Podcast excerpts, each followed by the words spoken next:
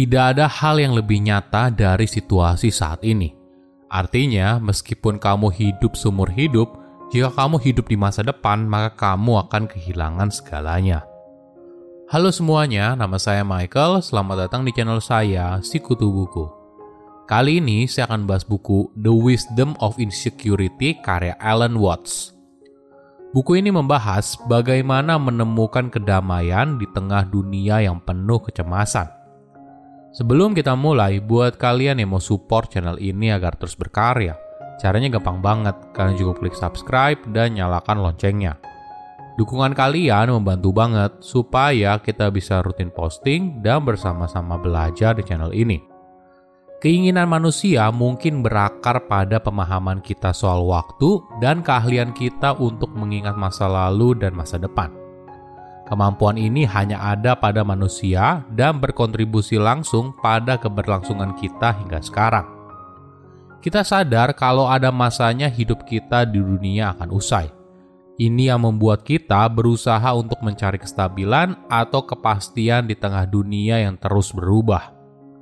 Namun penulis berpendapat kalau usaha ini sia-sia, karena pada dasarnya hidup tidak seperti itu. Ketika manusia berusaha untuk berpegang teguh pada satu titik, maka ini merupakan tindakan yang sia-sia dan tidak produktif. Kondisi ini juga menghambat kita untuk menjalani hidup seutuhnya. Penulis menawarkan perspektif yang berbeda. Bagaimana bila kita menerima kalau hidup itu terus berubah dan kita berusaha mencari kedamaian di tengah semua itu? Saya merangkumnya menjadi 3 hal penting dari buku ini. Pertama, manusia hanya senang ketika ada masa depan yang ditunggu. Apakah kamu pernah berusaha meyakinkan dirimu kalau kamu akan bahagia setelah mendapatkan promosi jabatan? Atau ketika berhasil membeli mobil baru atau membeli rumah impian? Manusia boleh dibilang terprogram untuk bahagia selama mereka punya sesuatu yang mereka nantikan di masa depan. Banyak orang termasuk kita bekerja keras mengejar tujuan yang diinginkan.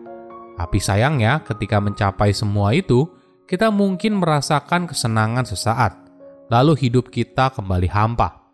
Kita sulit menikmati momen bahagia, kecuali jika ada tanda kalau akan ada hal yang lebih lagi di masa depan. Hal ini yang menjadi akar ketidakpuasan manusia. Pengejaran kebahagiaan tidak akan pernah selesai. Analoginya seperti seekor keledai yang bergerak karena diiming-imingi sebuah wortel oleh penunggangnya. Hal yang sama juga terjadi pada kita. Kita berusaha mengejar sesuatu yang tidak pernah kita dapatkan. Mungkin pengejaran kebahagiaan sudah terjadi ketika kita masih kecil. Sejak usia dini, kita mungkin diajarkan untuk mengejar kebahagiaan dengan belajar yang rajin, punya nilai bagus, lulus kuliah, bekerja yang rajin hingga pensiun. Tapi, apa yang terjadi setelah kamu mendapatkan gaji yang cukup dan rumah yang bagus? Mungkin kita merasa kosong dan berusaha mengalihkan perhatian dengan menginginkan mobil tetangga yang lebih bagus atau rumah yang lebih besar. Cara berpikir ini bisa mendorong kita untuk membuat keputusan yang buruk. Misalnya, saat kita menyelesaikan pendidikan, kita didorong oleh lingkungan sekitar atau masyarakat untuk mencari pekerjaan dengan gaji yang tinggi. Tapi pengejaran seperti ini bisa membuat hidup kita tidak bahagia. Bagaimana bila dorongan dalam dirimu justru ingin membantu orang lain? Sebuah misi untuk melayani sesama yang membawakanmu kebahagiaan. Apakah kamu berani mengambil pilihan yang berbeda dengan apa yang diharapkan oleh orang di sekitarmu? Tidak ada jawaban yang mudah dari pertanyaan ini. Tapi jawaban yang kamu pilih berdampak besar pada hidupmu ke depannya.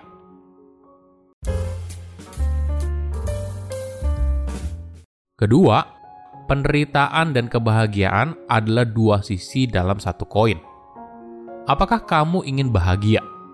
Mayoritas orang pasti bilang iya. Nah, sekarang pertanyaannya, apakah kamu ingin menderita? Tentu saja tidak. Kita mengejar kebahagiaan dan sebisa mungkin menjauhi penderitaan. Sayangnya, hidup tidak bekerja seperti itu. Untuk menghargai kenikmatan hidup, maka kita juga perlu merasakan rasa sakit. Ketika ada kebahagiaan dalam hidup, ada harga yang harus dibayar. Kedua hal ini ibarat 2 sisi pada satu koin yang sama. Jika kamu sedang merasakan kebahagiaan, maka artinya ada rasa sakit berada di sana, menunggu untuk mensabotase apa yang kita rasakan. Sebagai contoh, coba bayangkan kamu bertemu orang yang kamu cintai, jatuh cinta, lalu akhirnya kalian bersama. Di sisi lain, ada harga yang harus dibayar. Suatu hari, kamu tentu saja akan berpisah dengan pasanganmu.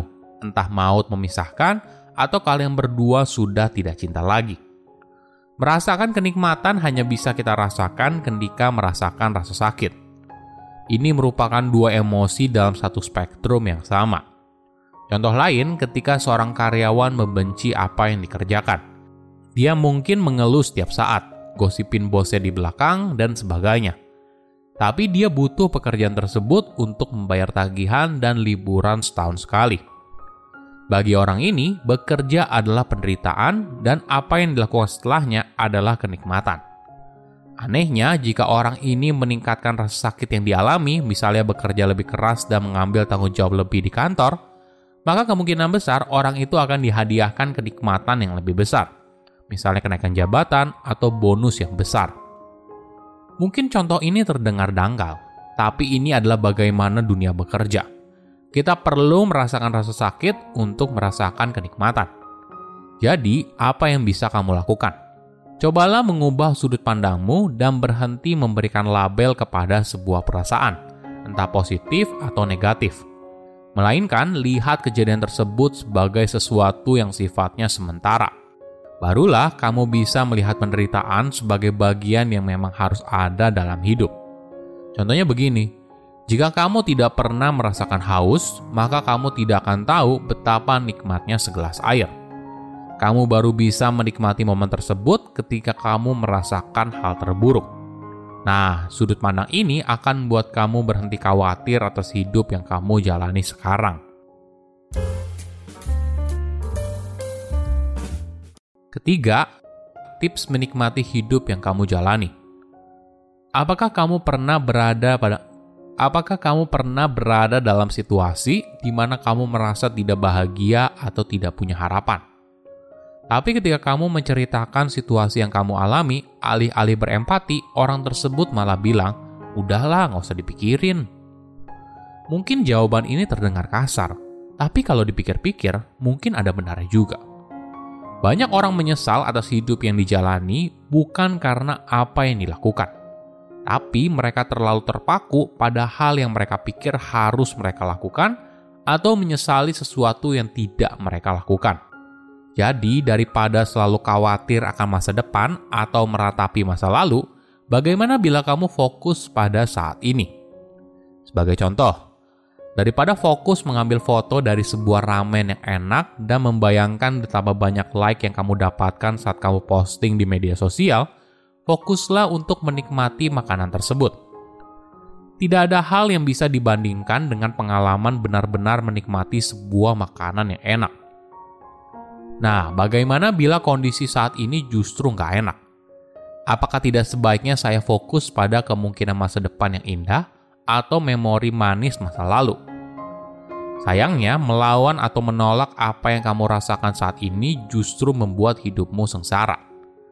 Hidup itu ibarat sebuah sungai yang panjang dan kuat. Dari waktu ke waktu, ada kalanya muncul arus yang kencang. Yang bisa kamu lakukan hanyalah berusaha mengikuti arus. Menolak atau berenang melawan arus justru bisa membuat kamu tenggelam. Tetap tenang dan ikuti arusnya. Dengan begitu, sungai akan membawamu ke tempat yang lebih aman. Ini ibaratnya cara kerja otak manusia. Silakan komen di kolom komentar pelajaran apa yang kalian dapat ketika baca buku ini. Selain itu, komen juga mau buku apa lagi yang saya review di video berikutnya. Saya undur diri, jangan lupa subscribe channel YouTube Si Kutu Buku. Bye-bye.